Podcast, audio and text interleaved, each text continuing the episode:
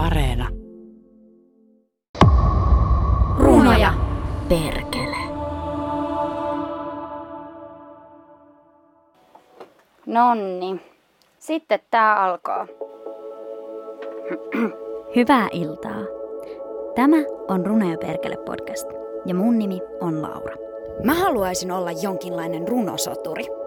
Tässä ohjelmassa pohditaan suomeksi kirjoitettua runoutta viimeisen kymmenen vuoden ajalta. Mä oon kirjoittanut oman runokirjan, mutta siltä musta tuntuu, että mä en ymmärrä runoudesta mitään. Runoista puhuminen on mun mielestä usein aika vaikeaa, mutta niin on äänisuunnitteleminenkin. Ja tässä ohjelmassa kokeilen tehdä niitä molempia. Hemmetti, mistä hiiri on? Tuolla. Tämän jakson runoilija on Harri Hertel, runofestarit ja kunnon bileet. joka toteaa, että kannustava ilmapiiri on kaiken edellytys ja paljastaa, millainen on lavarunouden porttiteoria. Sanoiko jotain? Sitten soitamme lapsiperheköyhyyttä tutkivalle Aino Sarkialle, joka kertoo, että PISA-tutkimuksissa on havaittu poikien lukutaidon laskeneen ja miettii, ovatko mahdollisuudet luovaan työhön kaikilla samat. Lopuksi kuulemme runokollektiivi Black Modernismin tulkinnan kun häpeän ja tiedän, että pystyn sanomaan, miten pahoillani olen. Hertelin runosta Haluan oppia pyytämään anteeksi. 14. luku. Oppitunti yhteisöllisyydestä. Moi, mä oon Harri Hertel, runoilija ja runotapahtuman järjestäjä. Olen myös DJ ja koulutukseltani kulttuurituottaja. Vuodesta 2008 asti olen järjestänyt aktiivisesti runotapahtumia, useita satoja jo, ja kolme puhemusiikkilevyä ja, ja tota, olen kahden tytön isä. –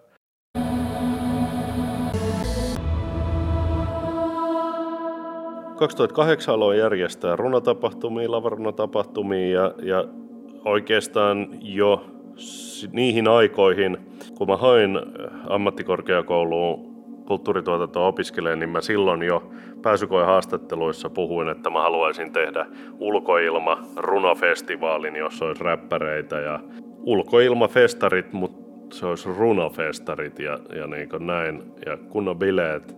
2018 alkuvuodesta muhun otti Euran Siaravuoren Lomakylän yrittäjä Jari Laakso yhteyttä luettuaan lehtijutun, jossa haaveilin tästä ulkoilmafestarista ja hän sanoi, että hänellä on hyvä paikka täällä, tuu katsomaan ja, ja kävin katsomassa ja todettiin, että eiköhän me ruveta festaria tekee.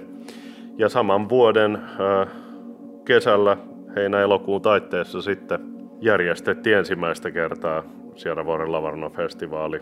Ideana on se, että siellä on, jos sä et sallii, se on ulkoilmafestivaali, siitä lähdetään, mutta siellä on lähemmäksi 500 ihmistä vetävät sisätilat, eli sinne kyllä tota, päästään sisälle, jos sä et sitä salli.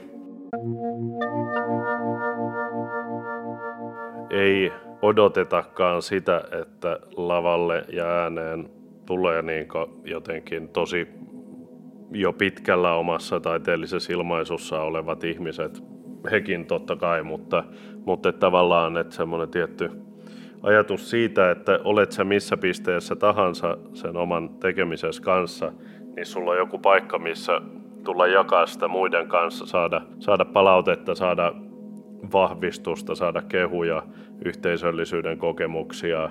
Et kun on aluksi sellainen kannustava, tasa-arvoinen, hyväksyvä ilmapiiri, niin sitten kun se on luotu, niin sen jälkeen tavallaan tulee vasta se runous. Niin kuin mitä esimerkiksi itse miettinyt, että voisi olla vähän iäkkäämpien ihmisten open mickeja ja tavallaan niin erityisesti iäkkäämmille ihmisille suunnattuja tapahtumia. Et esimerkiksi toi Omppu Open Mic Espoossa on hyvä just siitä, että siinä se keski-ikä on vähän korkeampi, jolloin tavallaan tiedä esimerkiksi työpajassa kerran eräs, eräs rouva kertoi, että oli käynyt Hesarilla Kalliossa, kun järjestän Tenho Poetry Slam, oli käynyt siellä ja kokenut itsensä ihan ulkopuoliseksi, koska keski-ikä niin yleisöllä kuin osallistujalla on niin paljon nuorempi.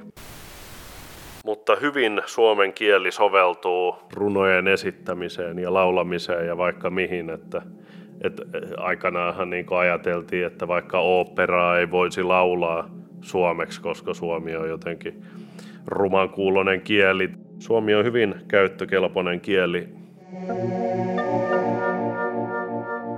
Tämä, tämä tota, juurikin se, että, että Poetry Slamissa, jossa runoille annetaan pisteitä, niin se, että, että annetaan niitä huippuhuonoja tai aivan huippuhyviä pisteitä, niin jollain tavalla, totta kai se kertoo, siinä on, tuomarilla onkin oikeus ilmaista omat mieltymyksensä, mutta kieltämättä semmoinen niin tosi huonojen pisteiden tai aivan täysien pisteiden antaminen kertoo vähän niin kuin siitä, että sä väität tietäväsi, että mikä on hyvää ja mikä on huonoa.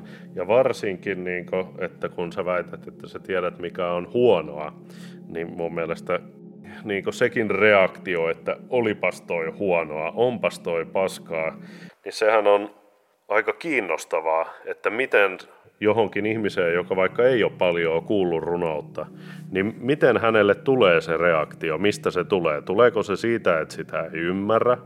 Ja sitten taas, niin kuin, miksi se ahdistaa, mitä ei ymmärrä?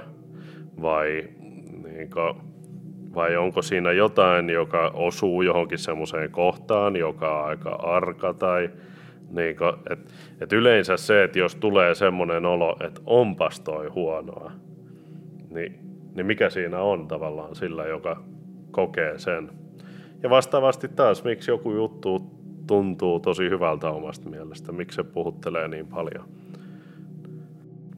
Ja onneksi myöskään kaikesta ei tarvitse pitää, mutta sitten on ihan eri juttu se, että mun on ainakin ihan älyttömän helppo kannustaa ja antaa uploadeja semmoisillekin runoille, joista mä erityisemmin pidä, koska mä pystyn näkemään niissä silti paljon kaikkea hyvää. Mä uskon lavarunouden tavallaan tiettyyn porttiteoriaan, että, että kun sä tuut lavaruno tapahtumaan, siinä on hyvät edellytykset, että käy niin, että jossain vaiheessa alkaa itse kirjoittaa ja esittää ja ostaa ja lainata ja näin poispäin. Että tavallaan se kaikki sataa sen yhteisen asian eli ihmisyyden laariin, kun joku kiinnostuu lavarunoudesta.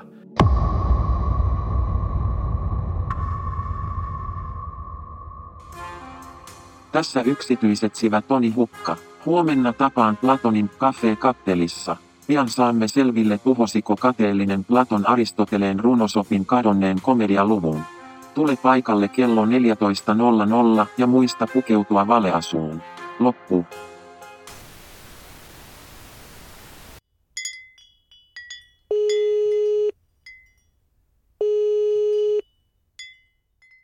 Mun nimi on tosiaan Aino Sarkia. Mä työskentelen Pelastakaa lapsilla asiantuntijana ja mun ää, niin kuin asiantuntija-alue on lapsiperheköyhyyskysymykset.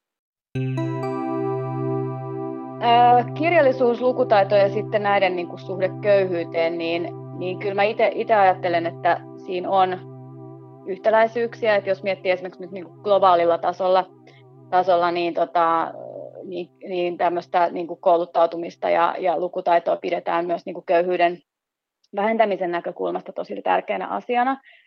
Ja sitten tietenkin nyt ehkä niin kuin tällaisina tämän päivän semmoisena, minkä mä niin näen, näen toisaalta niin kuin haasteena näissä, näissä kysymyksissä niin kuin Suomessa, ja jos miettii erityisesti nyt niin kuin lapsia ja nuoria, niin, niin on tämmöinen, tota, mitä nyt näissä PISA-tuloksissakin on, on noussut esille, niin esimerkiksi niin kuin huoli poikien lukemisesta että et miten, miten niin kuin pojat saataisiin innostumaan siitä lukemisesta ja kirjallisuudesta, ja sitten toisaalta miten niin kuin tuettaisiin sitä lukutaidon kehittymistä myös, koska sitten on ollut sitä huolta, että, että oppivatko kaikki, kaikki niin kuin oppilaat oikeasti kunnolla lukemaan. että sekin on semmoinen niin kuin tärkeä kysymys, että millä tasolla se lukutaito sitten on.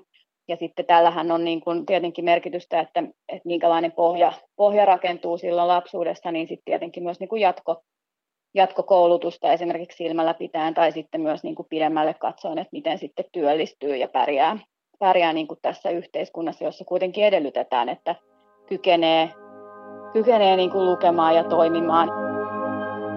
Joo, toi tota, niin kuin luovan työn mahdollisuus, jotenkin innovatiivisen työn tekeminen ja sitten toisaalta, että onko siihen kaikilla mahdollisuus ja miten se perhe, perhetausta siinä vaikuttaa, niin se on kyllä kiinnostava kysymys. Jotenkin mä haluaisin ajatella, että, että kaikilla olisi mahdollisuus mihin vaan, mutta, mutta onko se sitten todellisuus, niin se, tota, se on sitten, sitten toinen asia. Että varmaan niin kuin paljon on myös merkitys siinä, että miten, miten paljon lapsi saa sitten, sitten sitä myös sitä tukea ja kannustusta, niin kuin esimerkiksi no, kotota, mutta sitten myös niin kuin koulu on varmaan aika, aika tärkeässä roolissa siinä, että, että mä mietin esimerkiksi sitä, että miten niin kuin, minkälaisiin jatko, jatko-opintovaihtoehtoihin sitten, sitten tota lapsia niin kuin ohjataan ja mitä heille suositellaan, että,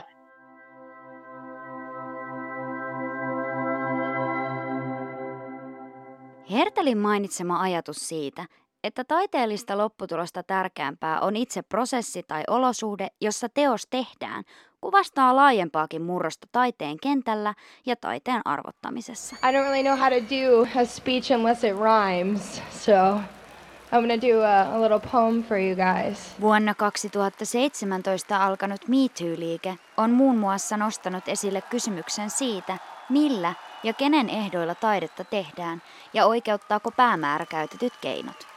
Lyhyesti sanottuna ei oikeuta, sillä taiteilijat eivät ole yhteiskunnasta erillisiä toimijoita. Historiassa on useita tapauksia, joissa taiteilijan yksityiselämän tapahtumia on katsottu niin sanotusti sormien lävitse, sillä itse taiteelle on annettu korkeampi arvo kuin vaikkapa ihmisten tasapuoliselle kohtelulle. Taiteella on monenlaisia funktioita, mutta yksi niistä ei voi olla ihmisten kaltoinkohtelu. Yhdysvaltalaismuusikko Halsey piti ikimuistoisen runomuotoisen puheen naisten marssilla 2018. But then heroes like Ashley and Simone and Gabby, Michaela and Gaga, Rosario, Ali remind me this is the beginning, it is not the finale, and that's why we're here, and that's why we rally.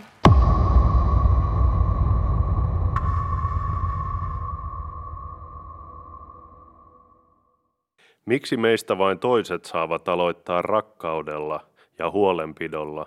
Toiset joutuvat vetämään peiton pään yli, kuunnellen riitelyä, pamahtavia ovia, eivätkä uskalla pyytää pottaa tai kertoa kutiavasta pepusta. Sillä vain toiset meistä saavat aloittaa rakkaudella, paijauksilla nukkumaan mennessä, lauluilla ja saduilla.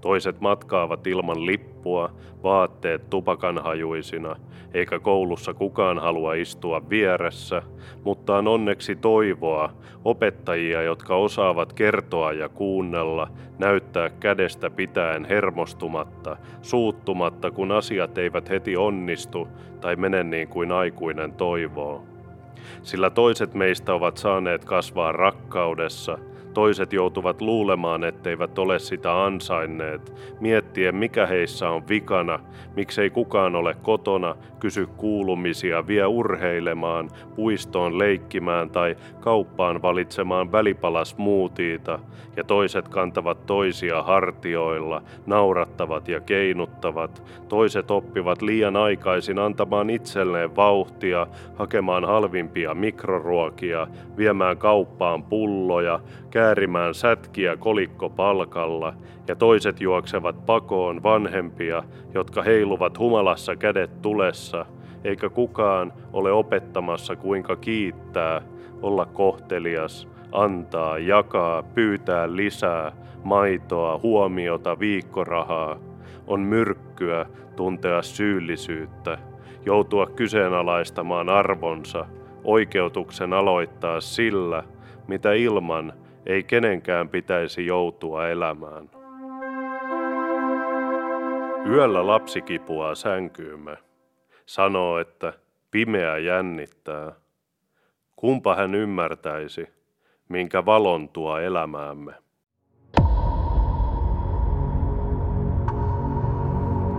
Seuraavaksi kuulemme runokollektiivi Black Modernismin tulkinnan Hertelin runosta Haluan oppia pyytämään anteeksi. Vierailevina ääninä ovat Mirjami Heikkinen ja Tuukka Vasama.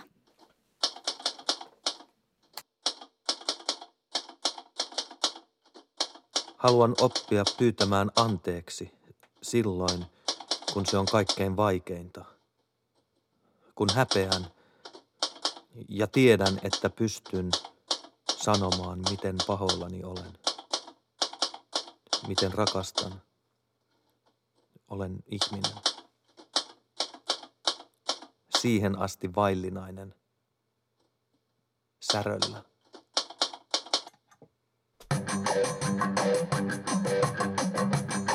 Ai, joo. Mä haluan, haluan, haluan oppia pyytämään anteeksi silloin, Haluan oppia pyytämään kun se on anteeksi kaikkein vaikeinta. silloin, Kun häpeän ja tiedän, että pystyn. Kun häpeän ja tiedän, että pystyn. Kun häpeän ja tiedän, että pystyn. Kun häpeän ja tiedän, että pystyn sanomaan, miten Pystyn pahoillani sanomaan, miten pahoillani olen. Miten rakastan. Miten rakastan. Olen ihminen. Olen ihminen. Siihen asti vaillinainen. Miten rakastan. Säröllä. Olen ihminen. Siihen asti vaillinainen. Haluan oppia pyytämään anteeksi silloin, kun se on Sä- kaikkein vaikeinta. Sä, Kun häpeän kyllä. Sä tiedät, että pystyn sanomaan, miten pahoillani olen. Miten rakastan? Olen ihminen! Siihen asti vaillinainen. Olen ihminen! Siihen asti vaillinainen. Ihminen! Siihen asti vaillinainen. Säröllä. Haluan oppia pyytämään anteeksi silloin, kun se on kaikkein vaikeinta. Silloin kun se on kaikkein vaikeinta. Että Tiedän, että pystyn. Miten pahoillani olen. Miten pahoillani? Miten rakastan. Häpeä. Olen ihminen. Ja tiedän, että pystyn sanomaan, miten pahoillani olen. Siihen asti vaillinainen säröllä. Siihen asti vaillinainen siihen asti vain, niin näin sanoilla. Siihen asti valin niin näin sanoilla. Valin niin nainen, valin niin nainen, valin nainen.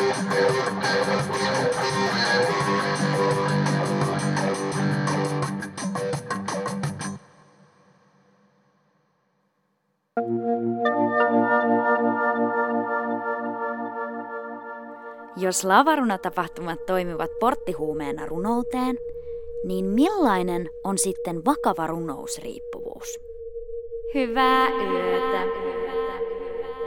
Juontaja ja äänisuunnittelija Laura Palanne, ohjaaja Tuomas Timonen, käsikirjoitus Laura Palanne ja Tuomas Timonen, tuottaja Aapo Koistinen, tilaaja Juha-Pekka Hotinen, Yle Draama.